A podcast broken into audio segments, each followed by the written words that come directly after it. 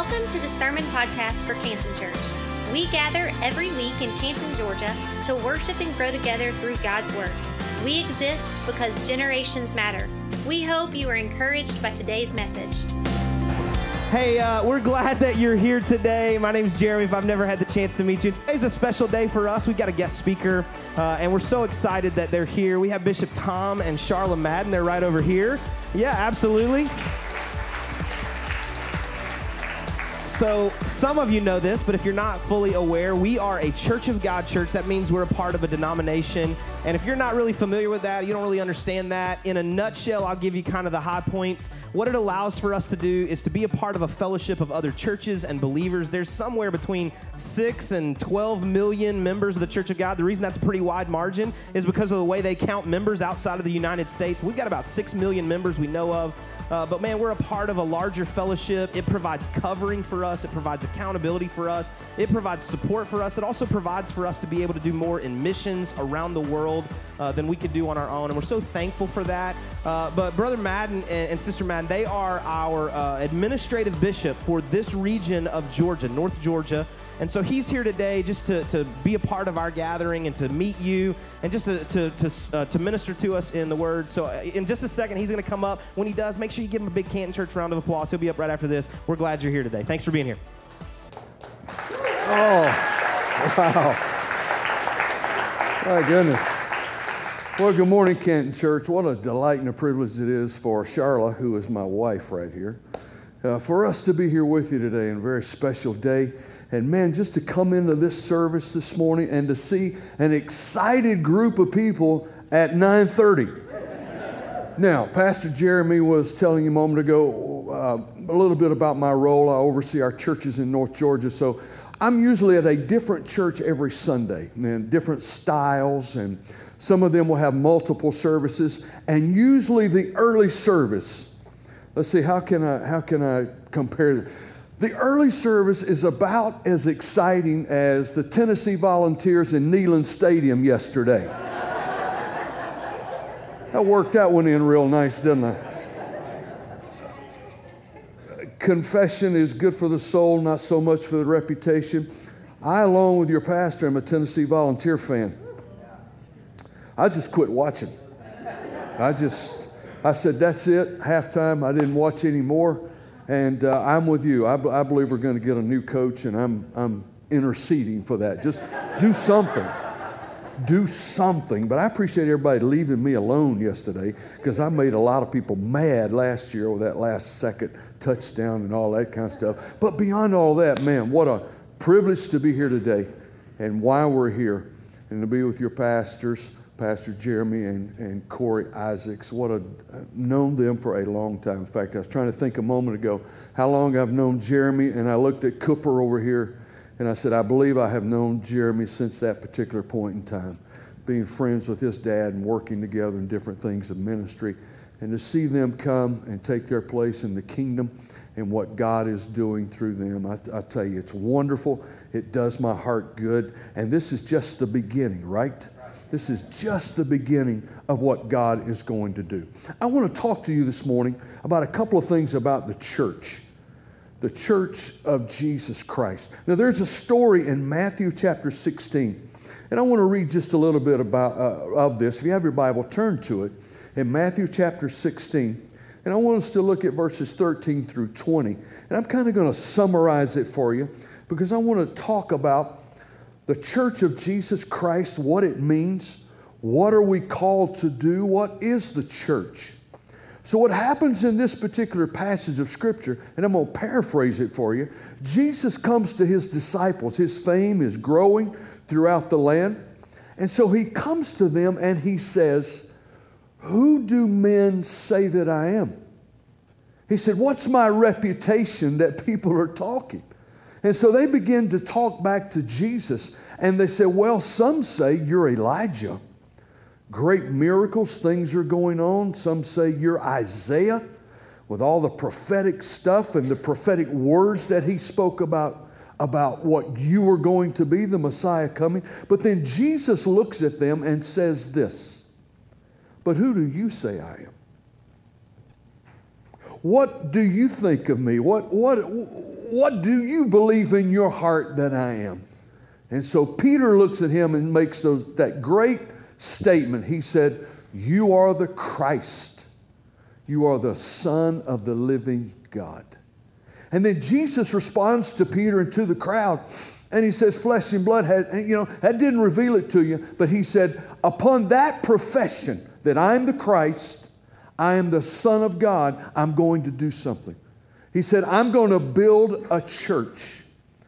And he said, The very gates of hell will not prevail against it. What he was saying was, I'm Christ, and I'm going to have a people, I'm going to have a church, and nothing can stop that in the earth. So when we begin to look at church, what are we talking about?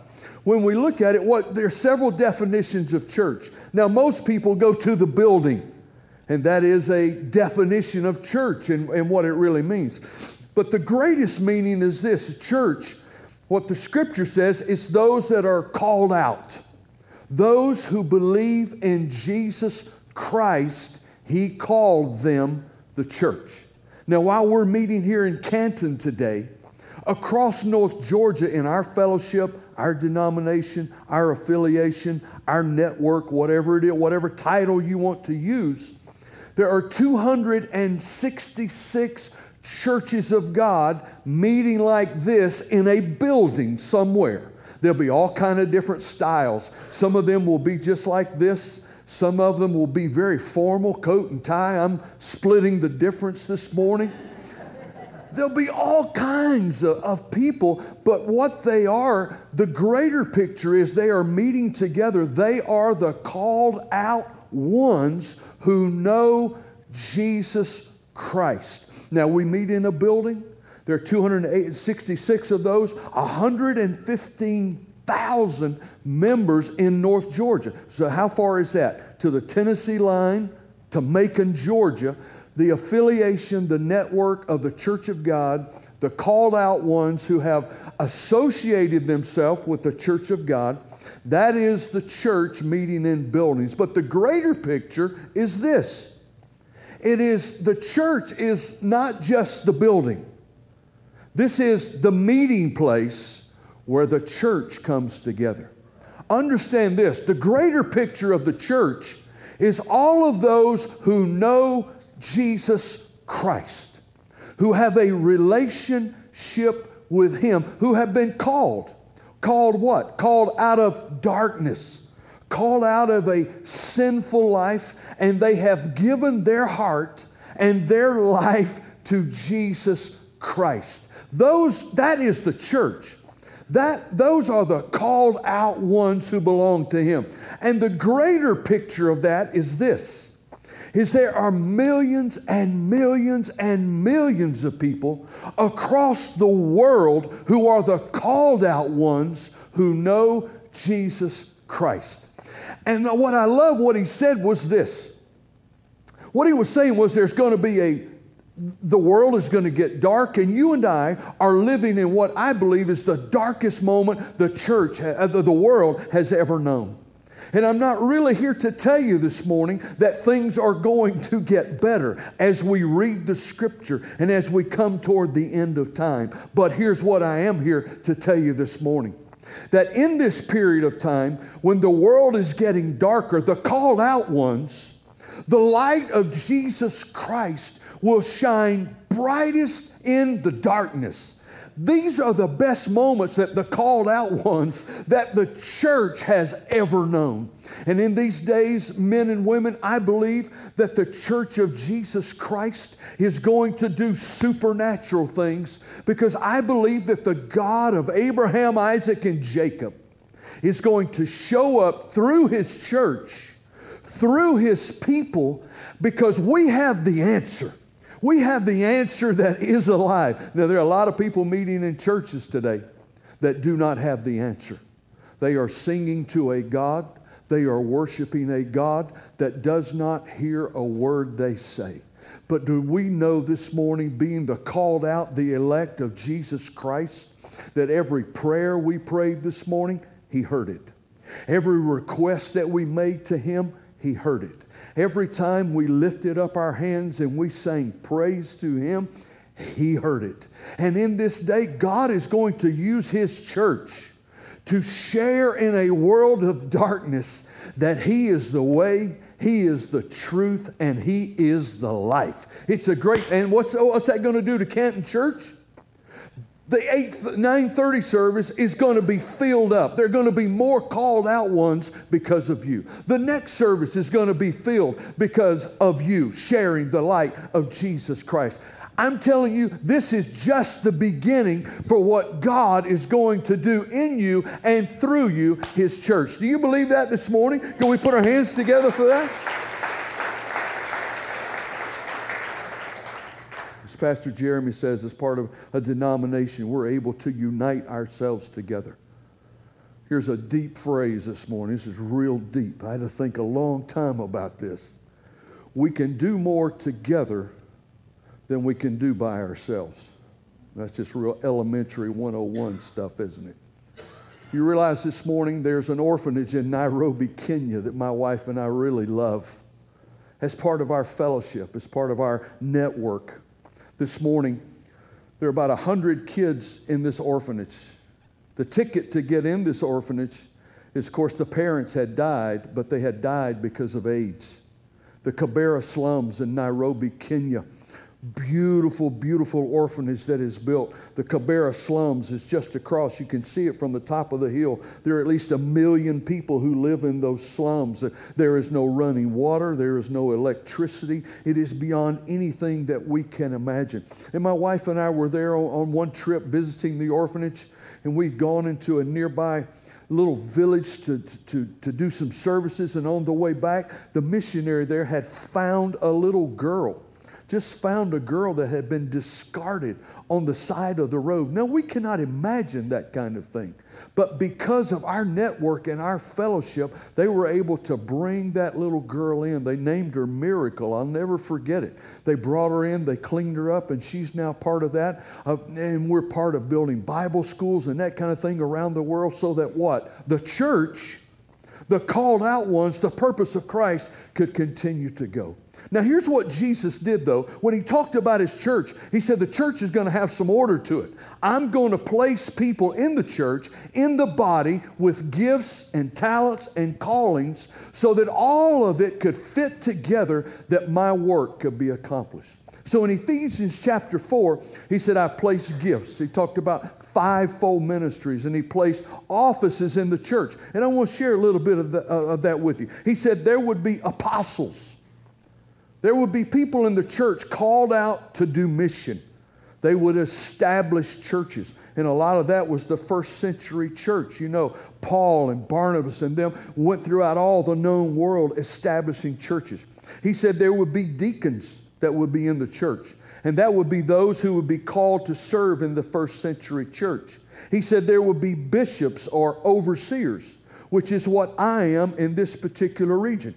And what we are given to do is oversight and authority over the churches in that region. It is my responsibility to you to make sure that everything is in order in the church, all 266 churches. Not only am I Pastor Jeremy's bishop, I am your bishop as well because there needs to be authority in the church. Authority is scriptural. Now, we live in a day where people do not like authority, they want to do their own thing.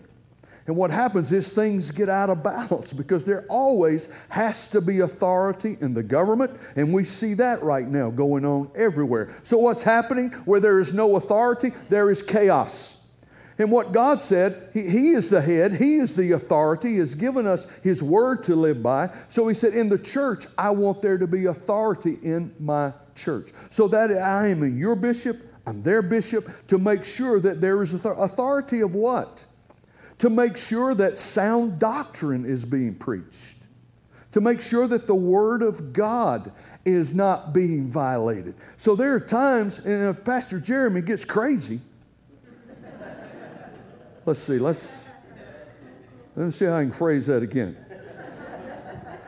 If he just gets up here one Sunday and just goes violating the Word of God, he begins teaching something that is unscriptural, then it is my responsibility as a bishop to bring correction in the body. Okay? It's necessary that there is correction in, in the body. Now, you say, well, who are you responsible for? Who is your authority? There are men that are over me. The first layer that is over me is a group of peers who have been uh, elected by their peers to sit with me to make sure that I operate in authority. Your pastor, Pastor Jeremy, is elected as one of our counselors in North Georgia. It is a great, great honor, and particularly at this stage of his life, to be elevated to that place as a counselor, as an authority, as a check and balance to make sure that I am in under authority. I answer to these men. And above us, there is another group of leaders who have been elected to serve to make sure that the entire church works. But then there's one more that I want to talk to you about very quickly, and that is a pastor or shepherd. On the front lines of the church, God has entrusted and He has called and gifted pastors to oversee the flock of God. The leader here at Canton Church are your pastors, Jeremy and Corey Isaacs. God has not only gifted them to do that, but He has called them to do that. And what He's called is what, what a pastor was called in those days was a shepherd one to take care of the flock, the sheep. And that's the analogy the scripture uses many times. And you know what always amazes me is we always like to talk about us being the flock of God. We like to talk about us being the lambs of God, being his sheep. We, we read that in scripture. And Isaiah said, All we like sheep have gone astray. We've turned everyone to our own way. And we like to talk about being little lambs of God, but do you understand that maybe being called a sheep, a herd of sheep, is not a compliment? Know, when our kids were growing up, and when the Ringling Brothers Barnum and Bailey Circus was working, we'd take the kids to the circus every year. It's fun. And uh, so a lot of trained animals come into the, those rings lions, tigers, uh, elephants, dogs, I mean, you name but I never saw a herd of sheep come in the arena. Did, uh, anybody ever been in the circus? Okay, thank you. Did you see them? No, you didn't see them. And here's the reason why you can't train sheep, you can't train a lamb. They're dumb. they are dumb. They're stupid. That is the reason in the scripture that you see Christ, the good shepherd, leaving the flock and going after the one who is lost. Why? Because he knows that one lamb cannot find its way back home. And you see the shepherd protecting the flock because the lambs are defenseless against their predators. They're easy prey, they're good eating. And so, what you find is the shepherd would protect the flock of God. On the front lines, that is the role of your pastor. It is to protect the called out ones, the church, the lambs, the, the flock of God. He is to protect you. How does He do that? By every week giving you the Word of God. And, brothers and sisters, understand this. We are living in a day when the scripture said that men would not endure sound doctrine. In other words, we live in a day where, where people want to go to a place where they just want to hear what they want to hear. They don't want to change their lifestyle, even if it contradicts God's word. If it contradicts the authority of Scripture, I don't want that. I want to do my own thing. Tell me what I want to hear. But, brothers and sisters, a real shepherd, a real pastor will give you the whole counsel of God. See, I, went to, I had to go to the doctor back in the spring. Had some tests come back, and so I went in and he began to share with me a, a little problem. I didn't want to hear it. That's not what I wanted to hear. I want a good report. But the doctor said, we got to correct some things. We've got to check some things out so that you can live your life to its fullest. Well, I did, even though I didn't want to hear it, I knew I wanted to keep living as long as I possibly can. So, what did I do? I listened to his instruction and I took the prescription that he gave me. That is what the shepherd, the man of God, does when he comes. It might not be something that he gets joy in speaking to because there are times of correction when God wants to, our life to be complete and full in Him. But, brothers and sisters, you are so fortunate that you have a real man and woman of God who will give you the full counsel of God so that we could lift pure and holy and clean hands before the Lord. I'm going to ask Jeremy and Corey if you would come and stand in front of me because here's some things I want to give you. I want to give you a symbol. Come on, right here. Well, I'm going to let it go today, but understand I understand I got a few more of these in my office if I need to. But here's the pastoral responsibility, and I want to give this to them because as your shepherd, this is a symbol of what it means to be a shepherd. Now, the shepherd, the, the staff that a shepherd had, it, it wasn't nice and pretty like this one. it wasn't a lacquer finish like this one is. But a shepherd in the desert in those days, and I always go back to the one that Moses had because that's to me one of the greatest stories. God looked at Moses and he said, What have you got in your hand? And he just simply said, A rod. It was a staff. There wasn't anything super about it.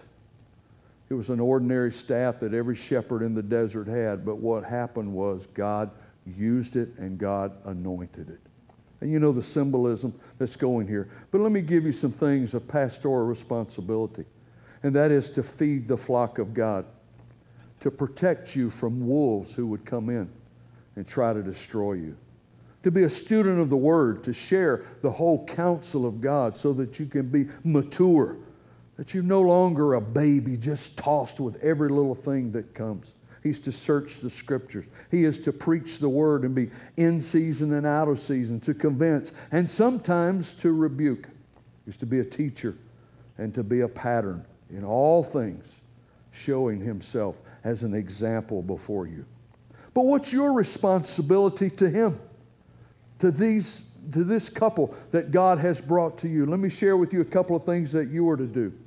You are to follow your pastor. This is the leader. These are the leaders. They have heard from God to give the direction and counsel with elders as to the direction. You're to honor the pastor. Let the elders who rule well be counted worthy of double honor. Now, he didn't tell me to tell you this, but pay your pastor. if you had a doctor appointment tomorrow, you had a heart condition, you would want to go to the best doctor you could find, right? Because that's life. Let me share with you what's broken here and what is done here week after week is far more important than our physical bodies because our spiritual man will live forever and forever. We need healthy, pure hearts. You're to pay him, take care of him, and watch after him. The greatest thing that I think you can do with your pastor is to pray for them in sincere, earnest, intercessory prayer. Because, brothers and sisters, here's the bottom line this is spiritual warfare. The enemy does not like what's going on here and he will do everything he possibly can to destroy it. He will bring an assignment against them. He, there's a target on their back because if he can take them out, then look at the influence that is here. Look at the future influence that is to come. Not only them, but through you. As, as, as their influence grows with you, your influence grows in Canton and in the community. Now, the enemy doesn't know what's coming, he doesn't see the future.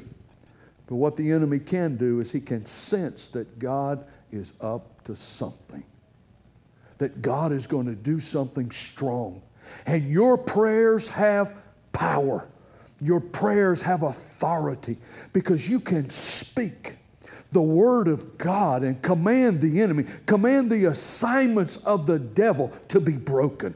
I believe that with all of my heart this morning. That is great over there this morning. And what I believe is going to happen, those prayers that are in there, God's going to answer prayers. He's going to show up strong and let people know that He is who He says. Pray for them. Pray for their children. So, Jeremy and Corey, I give you this today as a symbol of being a shepherd of the people. Thank you. I know God has anointed you, He's called you. And I know He's going to use both of you in a super powerful way this morning. God bless you. Thank you. Thank you. Come on.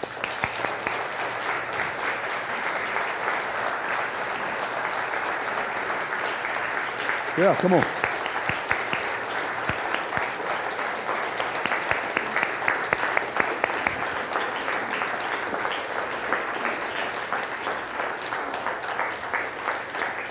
Just remain standing. Just remain standing. I'm finished. I'm going to ask him to come to the keyboard and play. But here's how I want us to close this this morning. So, this is a building, it is the church, this is the place where people gather. You have leadership, you have everything in place. There's a story in John chapter 5 that I love because I believe it talks about the church talks about the building and all of that. It was a place called Bethesda, it was a pool. And the Bible says that people would come and sit around the pool, and periodically an angel would come and stir the pool, the waters. And if you were the first to get in the pool, you would be healed. There's a lot of that that I don't fully understand. That's just the way it happened. But the Bible says there was a crippled man who sat by the pool. He was there for 38 years. Now that's just that's just beyond my mind right there. 38 years he's crippled. He sees the waters being troubled. He sees people getting in before him. He can't be healed because he can't get in the water. There's nobody to help. Jesus walked over to him and said, "Sir, would you be healed?"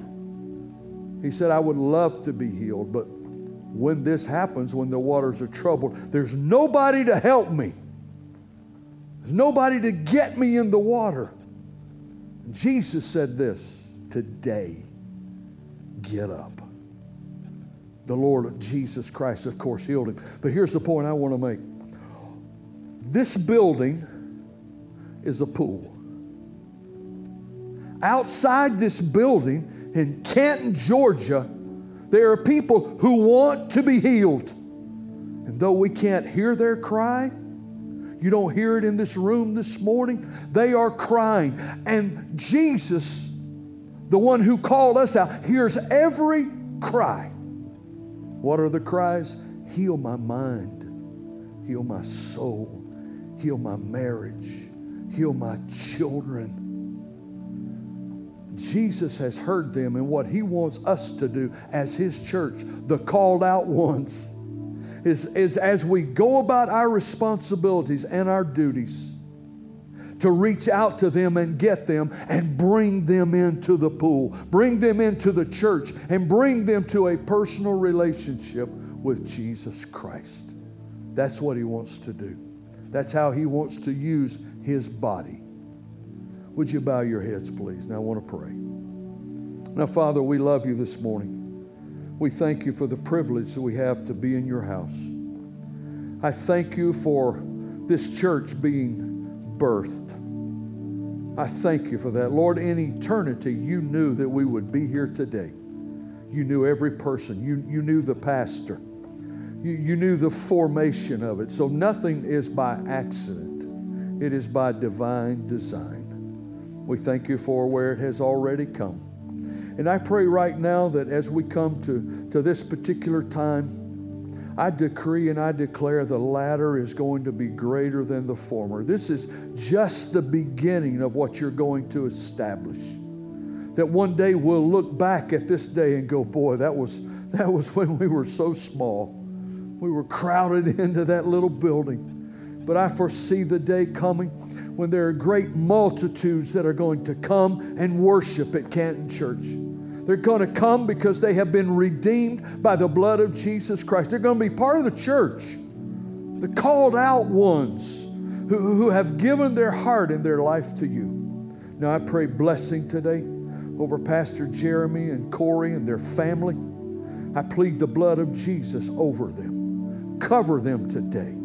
Equip, anoint them to accomplish what you have called them to do here. And, and I cancel every assignment of the enemy, every contract from hell that would be levied against them. We curse it now in the name of Jesus Christ. It will not prosper. Release mighty warring angels giving divine protection and guidance and wisdom as they go forward. And bless your people, the church that's here today.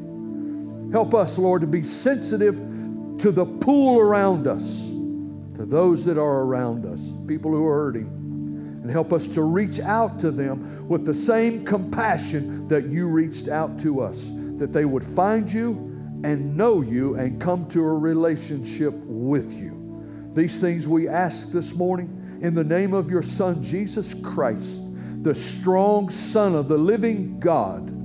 For his name's sake we pray it. Amen, amen, and amen. God bless you this morning. We'll put our hands together. Thank you again for listening. If you would like more information about today's message or about our church, we invite you to visit us at cantonchurch.com or on Facebook at facebook.com slash cantonchurchga.